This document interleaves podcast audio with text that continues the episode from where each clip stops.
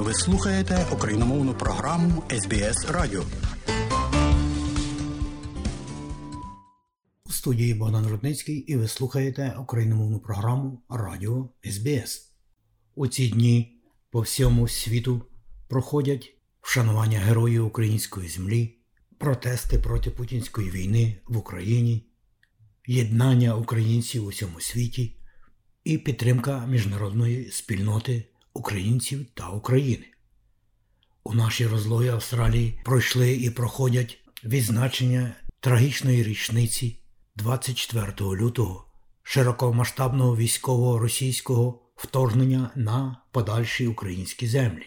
Хоча ми знаємо, що війна почалася 2014 року, але найбільших страхіть і найбільше горя вона почала приносити з 24 лютого року 2022.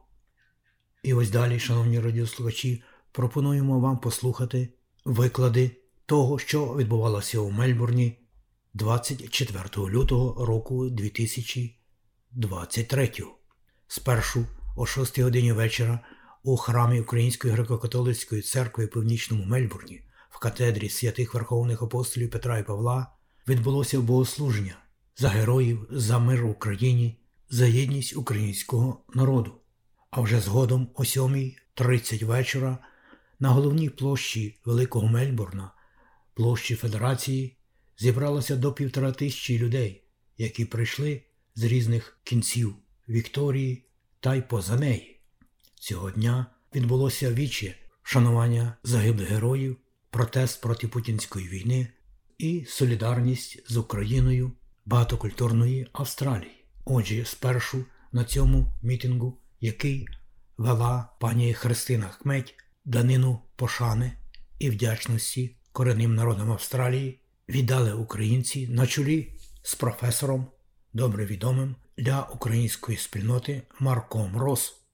Згодом співголова Союзу Української організації Австралії пан Стефан Романів виступив, а вже потім слово один за одним мали федеральний міністр. Уряду Австралії, високодостойний Білл Шортен, сенатор від ліберальної партії у Вікторії Дейвід Вен, генеральний консул Республіки Польща у Сіднеї, доктор Моніка Анна Конджик, яка також перед цим мала коротке слово у храмі святих Верховних апостолів Петра і Павла у північному Мельбурні, про яке я вже згадував напередодні.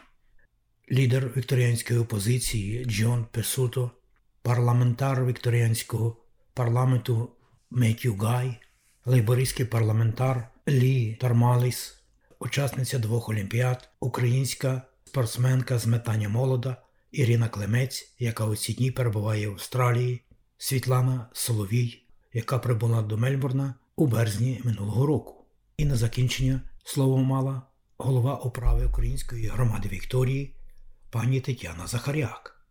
І ось далі давайте послухаємо по порядку усе, як це було цього вечора у трагічну річницю цієї страхітливої війни на наших землях.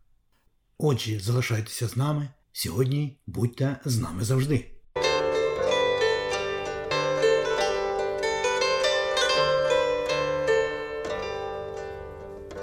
Сенатор від ліберальної партії у Вікторії Дейвід Вен.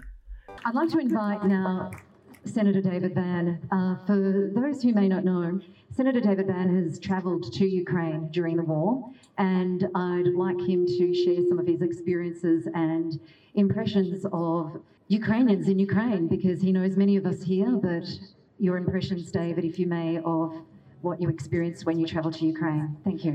Thank you so much, Christina. And apparently, when I was talking to a Ukrainian MP yesterday, I'm still the only Western parliamentarian to have been into Donbass. So I haven't just been to Kiev, I've been all the way through to the east and to the front lines. I've seen our Bushmasters in action, being used by the Ukrainian troops. The 80th Air Assault Brigade was the, the troops using the Bushmasters that I visited. And they're saying they're an amazing vehicle the uh, colonel, the commanding officer, came up and gave me a big bear hug when I first met him. And through the translator, he said, Thank you. Thank you so much. Because at that stage, they had lost three of them, had been blown up, but he, all his men had survived. They've now lost, well, there's debate on whether it's seven or eight of them that, are, that have been destroyed by the Russians through this illegal invasion. But what I learned by going to Ukraine, in Dnipro, Kramatorsk, and further east, was how strong and how resilient the Ukrainian people are. What I learned what I saw from every person that I spoke to, from person making a coffee to uh, the taxi drivers, they're all waiting to be called up. They were urging the government to call them up. They wanted to go fight. They wanted to go fight the Russians. They wanted to fight this illegal invasion. To a person, there was no one who wasn't willing to stand and fight for their country. Now, that's a lesson that, that Australia can learn. Sadly, though, while we've seen a, another gesture this morning towards military aid, I learned last week in Senate estimates that there's still the, the 90 Bushmasters already promised. Not all of them have been delivered yet. Now, the last ones that were promised were when Prime Minister Albanese was in Kiev on July 4, I believe it was last year. I don't understand why it's taking so long to deliver the other half of them. Uh, I call on my friend, Minister Shorten, to speak to his colleague, Minister Marles, and speed up the delivery of them. When we were in government, the first six went in within a week. So there's no reason why they can't all be there. But we need to do more. Australia needs to do more. We need to send more Bushmasters, not just those 90, another 90 again. So we're equipping full battalions that can go and fight the Russians.